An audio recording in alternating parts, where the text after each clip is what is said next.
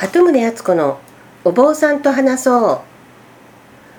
この番組では琵琶湖のほとりに暮らす私鳩宗敦子が比叡山延暦寺一山地福井のご住職にお話を伺っていきます。今日は第16回目となります。よろしくお願いします、はい、よろしくお願いします。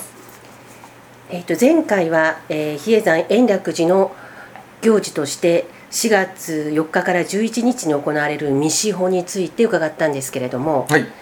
えー、その次に重要な行事というとどういうものがありますでしょうか？はい。あの6月4日がはい。伝行大師最澄さんのご命日なんですけれども。はい。あはい。比叡山延暦寺の開祖のはい。最澄さん。でその方のあの法要を浄土院。で斎藤にある浄土院ですね、まあ斎藤というか東都と斎藤の中間でどちらにも属さないというのがあ浄土院の立場なんですけどはそれくらいあの前山では一番大事にしているところですね。あはい。そこで、まあ、伝行大師様のためにと言ったらおかしいんですがもともとあのご遺言でえ私のために仏様仏像を作るな。はい。自分のためにお経を読むなあということを残されてましてただしてほしいのは我が志を述べよと。い。うことだけ、えー遺ご遺会という文章があるんですけれどもはい。我が志を述べよと、えー書いてあります。でそれであの法華経の中身についてしっかりとあの討論をして、はい。内容について深く理解しなさいという意味を込めて論議法要といってですね、はい。あの法華経の中身について質問をして先生から答えを得るというそういうあの今はもう形式ばってますけれども昔はちゃんとあの内容について、はい。非常に論議をして、あはい。の派閥も分かれてでこういう意見とこういう意見があるけどもどちらが正しいのでしょうかという本当に決着がつくまであのああ論議をしていたという歴史があるんですけど今まあそれをなぞってあの、はい。しっかりと読むことの方が大切なことだというように教えが伝わってましてはい。朝からあの昼まで近くあの長い論議法要というのをするのがあの上皇へという法要の趣旨であります。あその6月4日の1日限りの行事ということですか？まあ、午前中にあの午前中いっぱいかけてあの行われますけどもあ。一応、まあ、今はないですけども直営といってはい。天皇陛下がスポンサーになってえ直営というのはどういう感じなんですか？あの直視さんの直というですあはい。ねで会と書いて直営というんですけども。はい。そのために直視さんが通るだけのためだけに門がありますし直視門あありますね。あの浄土院の、はい、そういう格式の高いあの行事であったと。であえ以前はだからそういう天皇陛下のお使いが必ずそうですそう見えてです、はい、現在は？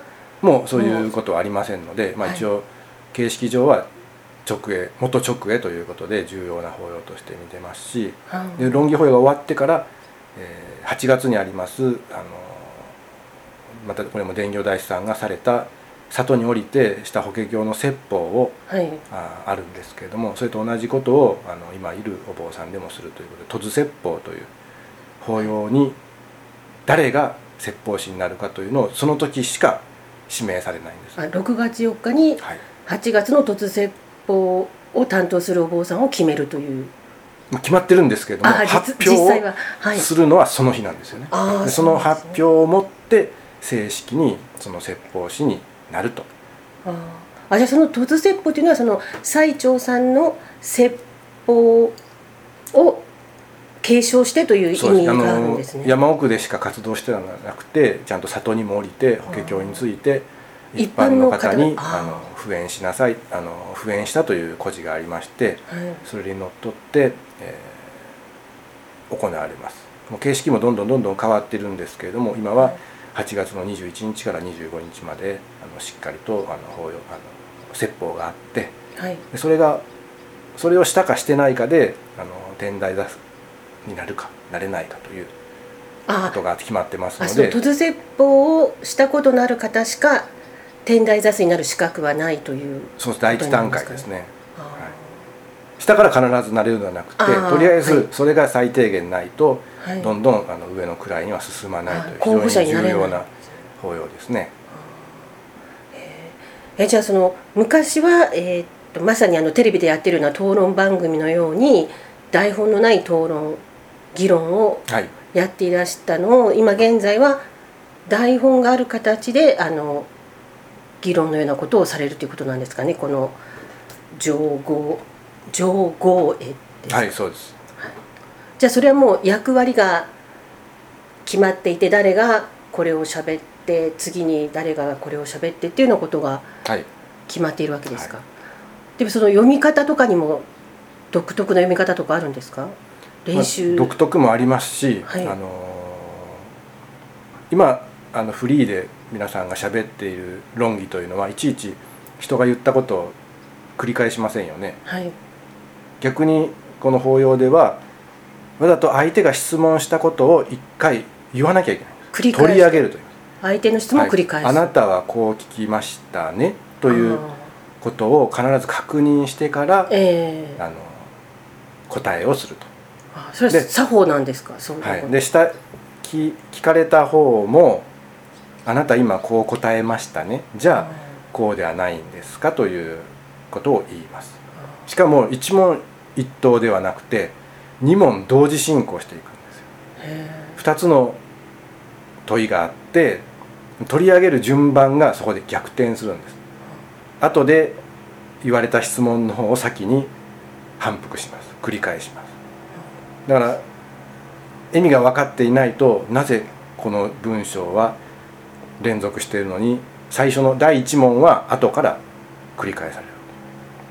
えじゃあそのどの質問をしてどういうふうに答えるかっていうのはとかあるいはその議論のテーマとかは年によって変わるわけですか？毎年同じことを？毎回変わります。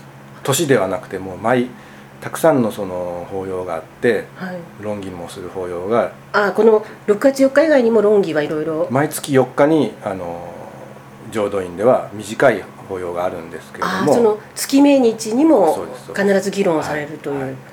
その都度その都度テーマを変えてはい。やってらっしゃるわけですか、でそれはどなたが決めるんそれを決めるのがお雑さん。あお雑さん天の台雑誌が決めてらっおしゃる。雑さんの肩書きというのは探題という題を探ると探偵のあはい。単に題と書くんですけれども、はい。題を決める人だから一番偉い人だ。あ丹大さんっていうのはそういうそういう意味なんです。あじゃあ毎月毎月天台座スがテーマを決めてそれに合わせてまあ誰が何をで毎月ですと、ええ。準備ができないのではい。1年であの正月にこの今年1年分の配役とああまとめて。題材はあの発表されます。ああじゃあ1年のスケジュールができてるわけですね、はい。事前に、ああでそれは皆さんで勉強会といいますかあの予習をしておかないと。もちろん無理ですね、ああそれはあの個々に皆さん予習されるわけですか？ですから質問者と答える人は指名されますので、はい。その2人で相談をしてはい。あの作らないといけませんしまだ住職になりたてで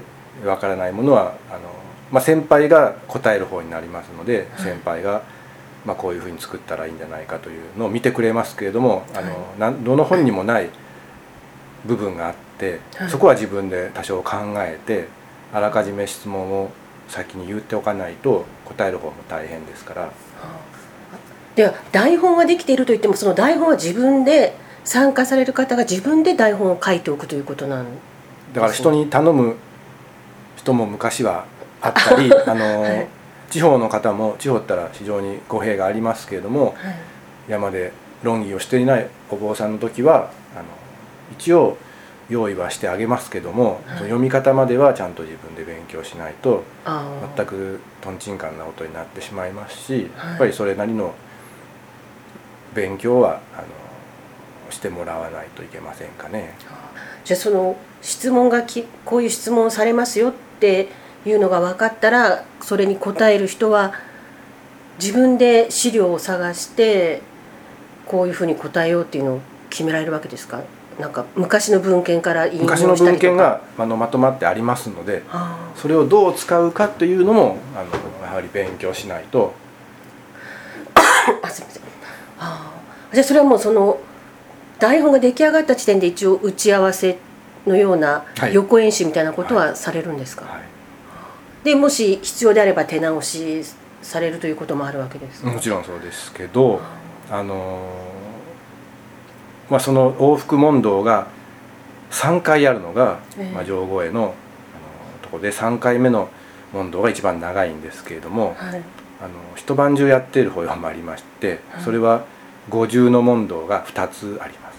それは別の日えいつやられるあのまた出世役といって戸津説法が終わった人がお雑さんの前にある2つの位に進むのにその2つの位の人が同士で問答をするという別所流儀というものがあるんですけれどもお昼に入って翌朝ぐらいにやっと出られるという法要ですけれども。